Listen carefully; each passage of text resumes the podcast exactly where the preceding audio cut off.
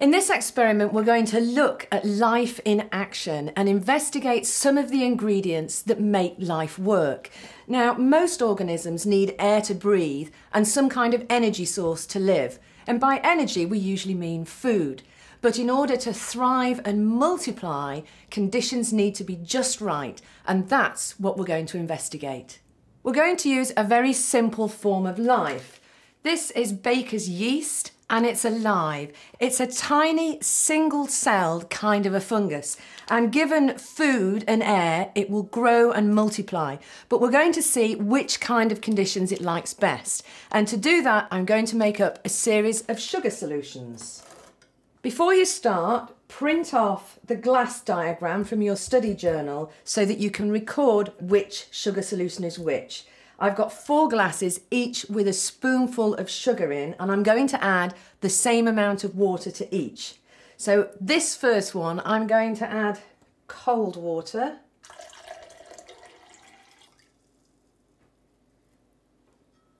And in the next one, I'm going to put in the same amount of just boiled water from the kettle, but be careful you don't crack the glass.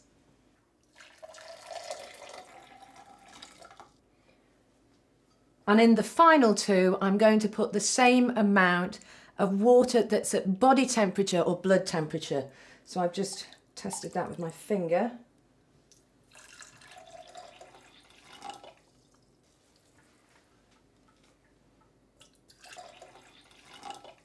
Now, give them a quick stir.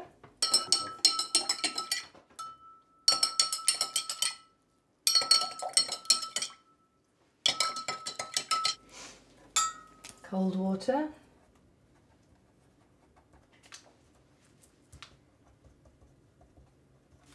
Boiling water.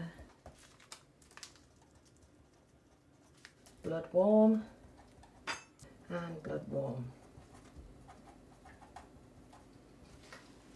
So now I'm going to add a sachet of yeast to each glass.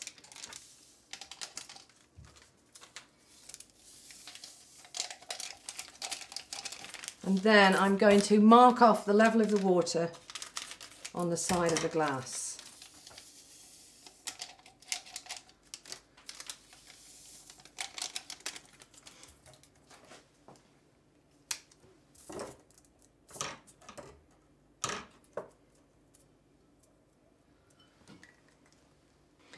Now, this last glass I'm going to cover with cling film to restrict the amount of air that the yeast has to work with. So set your experiment up in the same way so that we can compare results. I'm going to give this 5 minutes and see if anything's happened.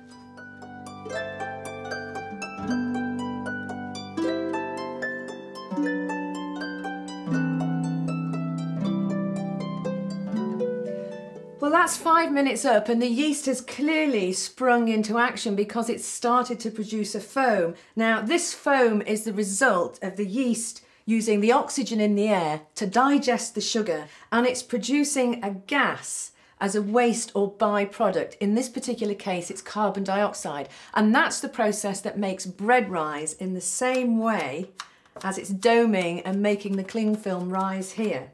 Now, to monitor your experiment and keep track of the process, I'm going to measure the thickness of the foam and record how it changes over time. So this one is 2 centimetres thick after 5 minutes. And this one is 2 centimetres thick. Okay, so I'll give that another 5 minutes and then I'll come back and make another measurement.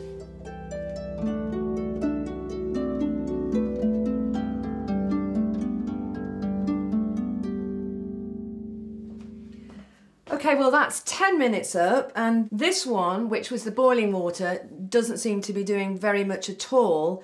And this one, which was the cold water, appears to be just starting to produce a very thin layer of foam. And these two are still doing really well, producing more foam. Just going to measure the thickness again. And this foam has gone up to 6 centimetres. This one's 5 centimetres. Now, to find out what these observations mean and to interpret the results, you'll need to join in with the online discussion.